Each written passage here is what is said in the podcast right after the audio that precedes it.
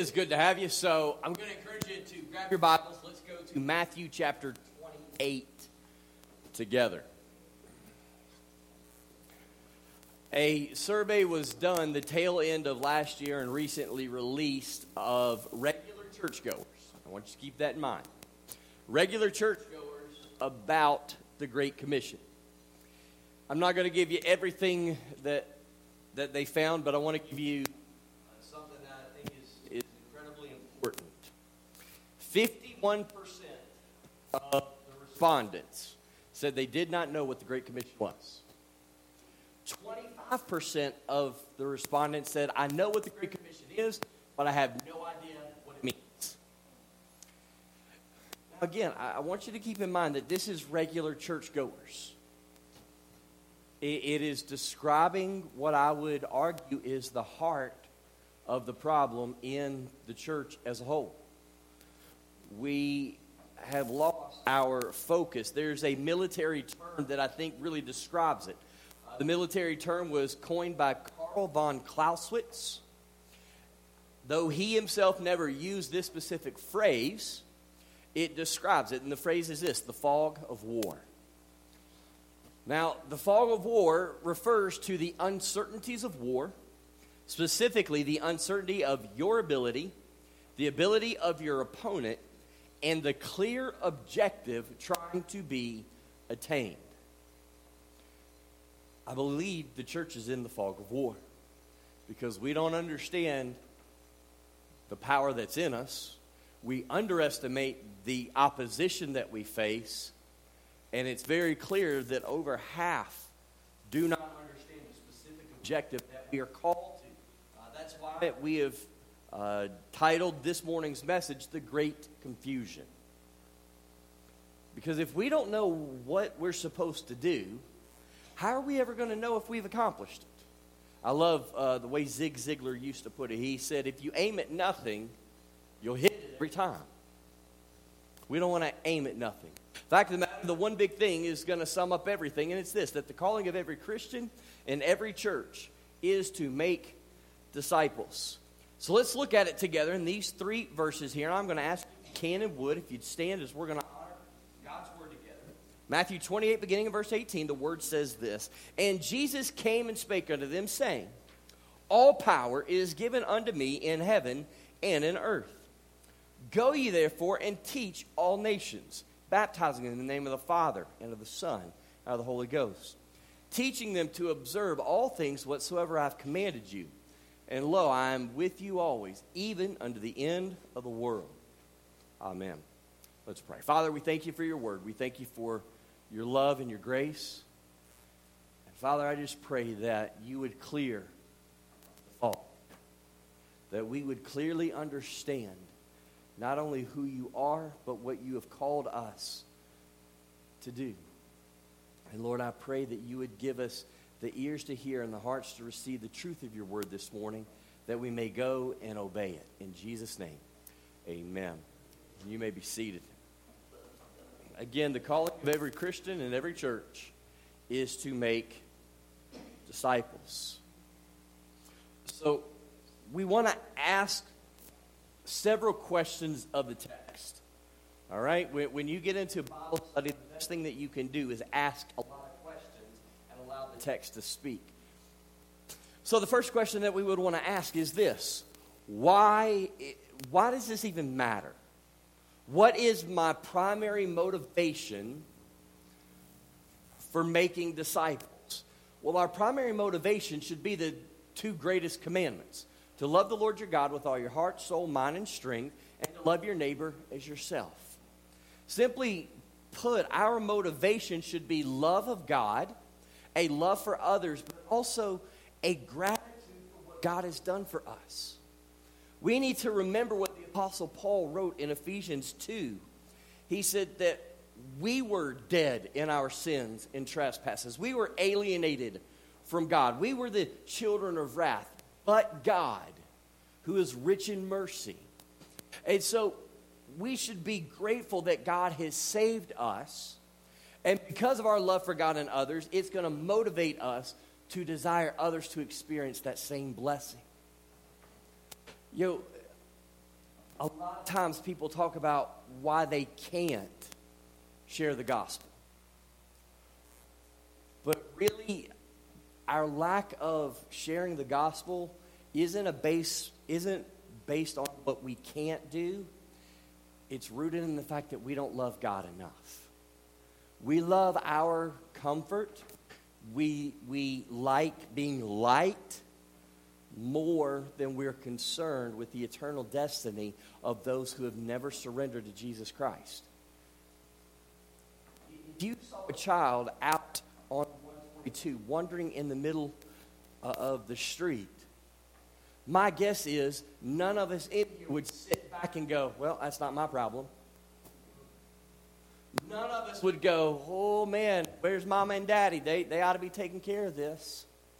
We wouldn't be doing a return on investment analysis, so to speak, of, well, am I fast enough in that car and that car to get to that child and get over there safely?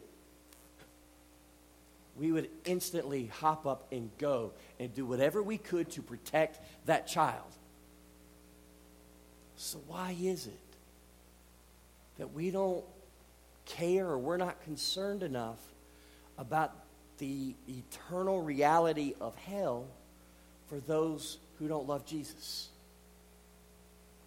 Why is it that we know instinctually to protect life, but we rarely give a second thought to a person's eternity? And again, it, it comes down to a love for God, a desire to be obedient, and to be grateful for what He has done. Now, the second answer to the why is found in verse 18. Jesus speaking, he says, All power is given unto me in heaven and in earth. This is all authority rest in Christ. And so, if you are in fact saved, then that authority is our commanding officer giving us a direct order. Now, if your boss at work gives you an order, do you take it as optional? Do, do you delay your response and, and obedience? Not if you like your job, right? So, again, we know how to respond to authority. And so it comes back to the love problem. Every problem we have in life. Okay? Even when it's with other people, every problem we have comes down to the answer of I need to love God more. Because the more I love God, the more obedient I'm going to be to God. So, love is our primary motivation. Our secondary is, mo- is obedience. But what are we to do? All right, again, if you total those two percentages up, you're talking 76%. Nearly 8 out of 10 people either don't know what the Great Commission is or they don't know what it means. So, what is it that we are to do? Well, there's three aspects of it. The imperative in this text here is in verse 19, and it's teach all nations. Now, depending on what translation you're using, some are going to say make disciples. It says, Go therefore and make disciples, or go ye therefore and teach all nations. Okay? The command is to make disciples or to teach all nations. Everything else in the next in previous and after is how you make disciples. So the first part of it is go. All right, what's that? That's evangelism. That is the intentional sharing of the gospel with a lost person. All right? The second part of it is baptizing them. Now, we need clarity here because baptism will not save anyone. All right? But it is the first act of obedience from the moment we have been saved as a demonstration of our love and gratitude for Jesus saving us. All right? So, unless there are special circumstances that prohibit you or prevent you from being baptized, every child of God ought to be baptized. All right, we have the example of Jesus, and now we have the command of Jesus. And then the third one is in verse 20. It says, teaching them to observe all things. Now, a lot of times what we do is say teaching them all things. We, we leave out that one, that one word, observe. Now, you may be asking, why does that really matter? Because the word observe is obey. We do not read Scripture privately or corporately simply to have information transferred to us. We read so that we know God for the express purpose of obeying Him. You see, what we're going to see over and over throughout Scripture is Jesus directly ties how much we love Him to how obedient we are to Him. So simply sitting back and going, Yeah, I love Jesus, isn't proof. You, have heard me use the, the term atheistic atheist. Okay, a person who says, I believe in God, but their life doesn't reflect it. Okay, that's a person not unlike many who are going to sit in churches today, frankly who are going to sing the songs, who are going to pray, who are going to go through all the religious motions. But when they leave, their heart has not been touched. They are not going to be living in obedience. They're going to go, all right, number one on spiritual to do checklist on Sunday, go to church. Bink. Good. Now I can go on. Now understand, when we talk about obedience to Scripture, we're not just talking about the easy parts, We're talking about the difficult ones. We're, we're, we're talking that our love for God must be greater than our love for our sin and greater than our dislike for the jerk. Okay? This, this is what God is calling us to do. By the way, this idea of making disciples, two, really two pronged, all right? Evangelism, go teach to obey is the second. This is the only express thing that God has authorized the church to do. He has not authorized us to bid, build big buildings, to create all these elaborate ministries and, and all of this other stuff. He has told us, go make disciples. And, and the construction of this is actually as you are going, make disciples, baptizing them and teaching them to observe. So, what does it mean to as I am going? It means wherever I go, that's my mission field. See, we talk about missions as though it's a trip I take for one or two weeks to a place and I share the gospel and then I come back and, well, I've done missions. While that is certainly part of mission work, it is not all of mission work. See, every true child of God is both a minister unto God and a missionary for God. So when you and I go wherever we go, we're doing it with spiritual eyes, saying, Lord, who am I supposed to share the gospel with? Who am I to love more than I love my comfort? Who am I to love more than I fear being called weird, Bible thumper, whatever? And then obeying. This is what he's talking about. Now, I want you to see a, a, tremendous promise at the very end of verse 20. Look, he says, And lo, I am with you always, even unto the end of the world. So it's not you and I who are going out and sharing the gospel in our own power. Jesus says, I'm living inside of you, and so I'm going to help you. That when we're obedient, God is going to give us the power and the ability to obey. Isn't that awesome?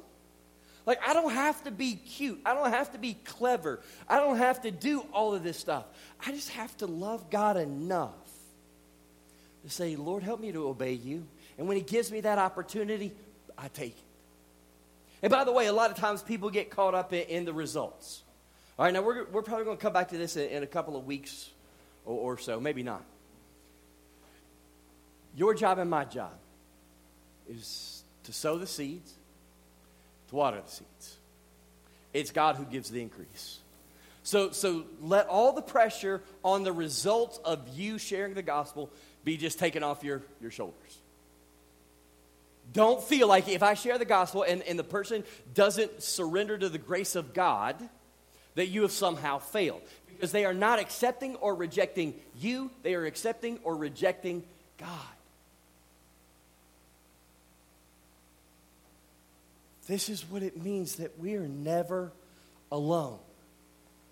You know, Satan loves to whisper that lie to us, doesn't he? That we're alone. Nobody would understand it. You're alone.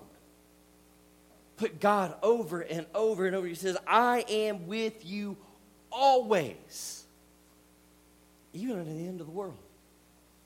There's never going to be a time as a child of God that you're going to be by yourself, that you're going to be powerless, because the power of God is living inside of you.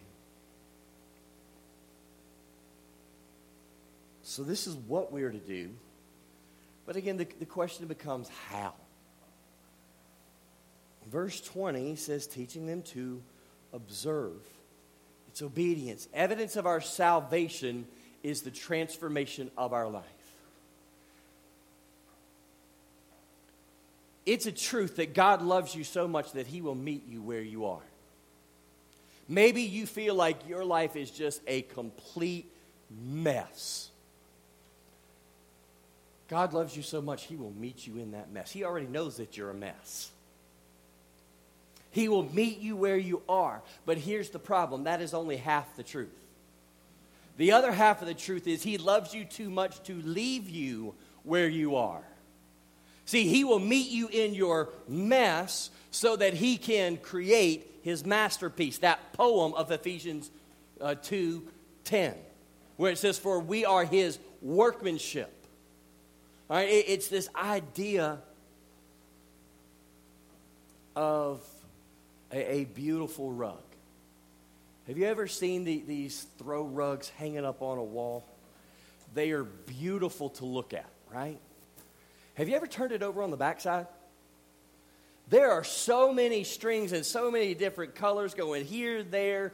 Eh, you're like, how in the world? See, you and I are viewing life from the backside of the rug. God's viewing it from the front side. You and I don't see where all these crazy strings and all of these situations that we find ourselves in, we don't see where they're leading us. But God's go, it's okay. I'm weaving my masterpiece. Just trust me. I've got this. So God will meet you where you are but he loves you too much to leave you where you are. Okay? You, you cannot, we'll put it this way you cannot go with Jesus and stay where you are. It's an oxymoron to say that Jesus has saved me, but he has not changed me. It's illogical. It's a contradiction. It's an impossibility. And so we have to learn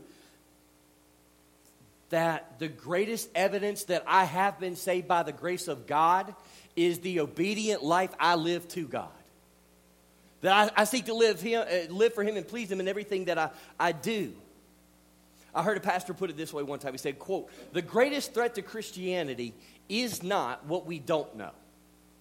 The greatest threat to Christianity is what we know, but that we don't obey. You know, so, so often we, we, we get caught up in what we don't know about Scripture. And I, I got to be honest, this is the only book that you can read all day, every day, for your entire life and still not understand everything that is in here. Okay? I, am I'm, I'm just going to be really honest. There are passages that I, I read, I'm like, what in the world are you thinking here, God? Like, how in the world could somebody you you love be intentionally sold into slavery. Oh, because he, he was getting elevated in Potiphar's house. Okay, that makes sense. Oh, wait a minute. Potiphar's wife accuses him of rape, but he didn't do it. He gets thrown in jail for at least two years. What in the world? And then all of a sudden, two guys have these random dreams, and Joseph interprets them. He gets forgotten for another two years. And then all of a sudden, Pharaoh has a dream, right? And Joseph is able to interpret. Most of us are like Joseph's brothers.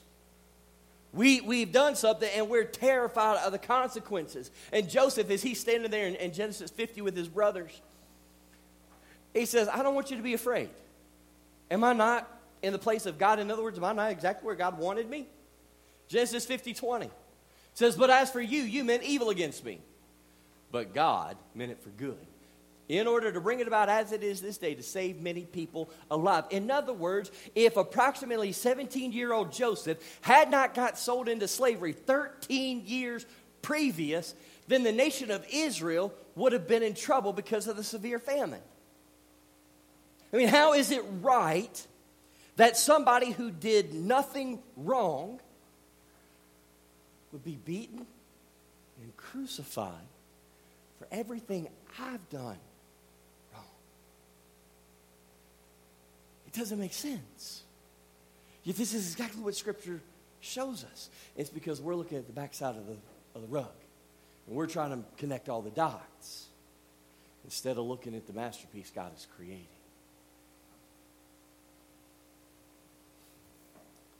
It's not enough for us, church, to know that we should share the gospel. It's not enough for us to know that we ought to be praying for the lost. If we love God and we love others, we will pray for them and then we will go share with them. And this kind of begs a question how do we really know if we're making disciples, right? I mean, all right, so let me just give you a couple of questions. Are you praying for the lost? All right, this is a place I'm going to ask you who's your one?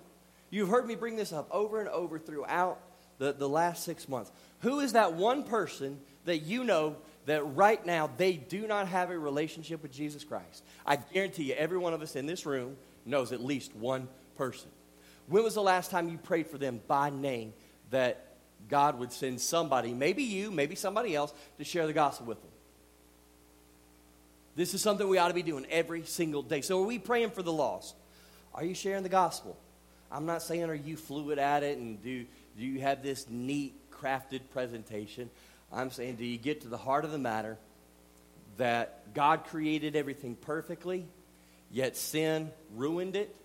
And not only did Adam's sin affect him, but it affects you and I because we make sinful choices that go against God, so we're all sinners. And yet, in his love for us, God sent Jesus to die on the cross for us while we were yet sinners. And that he is offering as a free gift salvation by the grace of God through faith in God? That's the gospel message. Are we sharing this? Are we, taught, are we being taught and are we teaching others what it means to obey Jesus? We, we see it over and over throughout Scripture of what we're to do and how we are to do it. And so we just need to learn to see everywhere we go as our mission field. When you go to work, it's a mission field. You go, if you're like our family right now, you're in some different city and in the state of Virginia every Saturday for 10 to 12 hours for a wrestling tournament. That's a captive audience because guess what? Parents paid to get their kid in that tournament.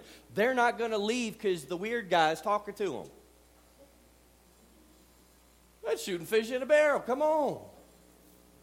When you go to the grocery store and you're standing in line at, at, at Kroger, and we know sometimes the lines can kind of back up, and you got somebody in front of you. You got a captive audience because they're not going to leave their cart and leave their groceries because they don't want to hear what you got to say. Why? Because they hungry. They want to eat you got a captive audience. It's about loving God and loving others enough to go, you know what? I've got this, this one shot. So I'm going to get right to the heart of it. I'm going to share the gospel, and I'm going to leave the results up to God.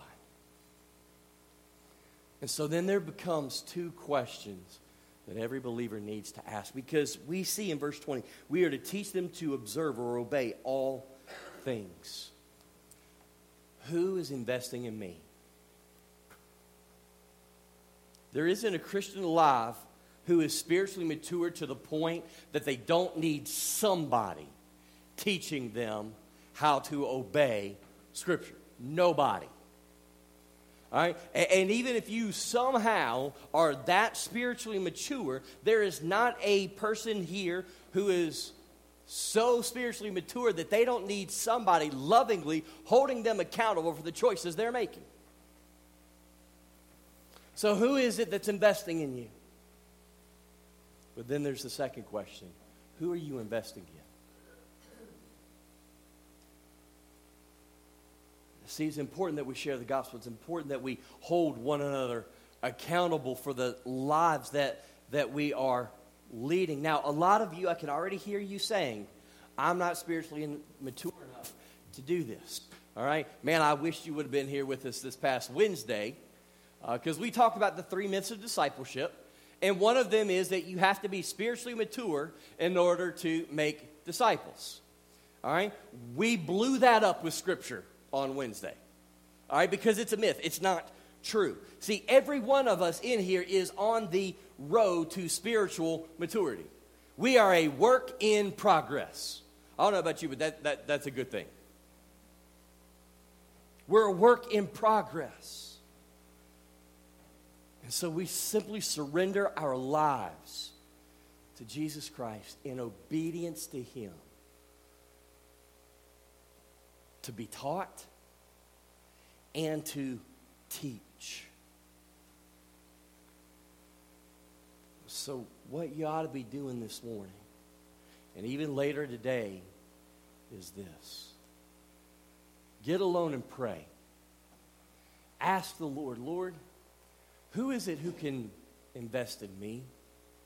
Lord, who is it that I can invest in? And then when God gives you those names, call them, email them, text them, go visit them.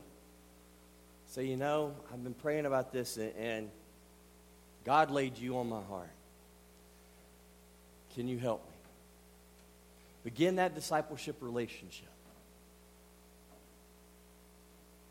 Who can invest in me? Who can I invest in? We, we ended uh, Wednesday by saying this to, to be a disciple, you need just a few things. You need a Bible, you need a pen, you need a notebook, you need a desire to grow, and a desire to see others grow. If you've got that, then you can do it. So here's where we're at this morning. It's time to take that next step. For some of you, that next step is actually the first step. And it's surrendering to Jesus Christ to save you. I'm not asking if you're a good person. I'm not asking, do you go to church? Obviously, you do. You're here. I'm not asking if you have your name on a church membership roll. I'm not asking if you've gotten into a baptistry and gotten baptized. What Scripture is asking us, what God is saying, is have you acknowledged that you are a sinner and that the only way you can be saved is faith in Jesus Christ? If you've never done that, then that's what God is calling for you today. Because apart from faith in Christ, there is no hope in this life or eternity. For some, the next step is you need to get involved in a Sunday school class. Now, most of you are, and that's awesome. But that's where you, you learn to love God and love others a little bit more. You get in that little family that's part of the bigger family, and, and you grow closer to God and to each other. And man, that's important. We all need that. For some of you, it's time to start being a disciple who makes disciples. You don't have to have it all figured out. You have to have a relationship with Jesus, a desire to grow, a desire to see others grow, a Bible, a pen, and a notebook. And then I promise God will take care of the rest. And the church will help you. A lot of times we say, I can't. So I'm going to challenge us to change that statement for a moment, okay? Because it's not that I can't. I want you to take the word can't out and put won't. It's not I can't, it's I won't. And now we're getting to the heart of the matter. Because when you know what to do and do it not, James says that's sin. And so, because we love God and we love others, we want to live in obedience. So, let's walk together in obedience. Would you stand with me as we're going to pray together? Father, we thank you for this morning and we, we thank you for the opportunity to come in and, and just to worship you in spirit and in truth. And Father, this this can sometimes be a, a very difficult message for us because we're so used to doing church the way we've always done it. We live in a great nation, but it's a great nation of individuals.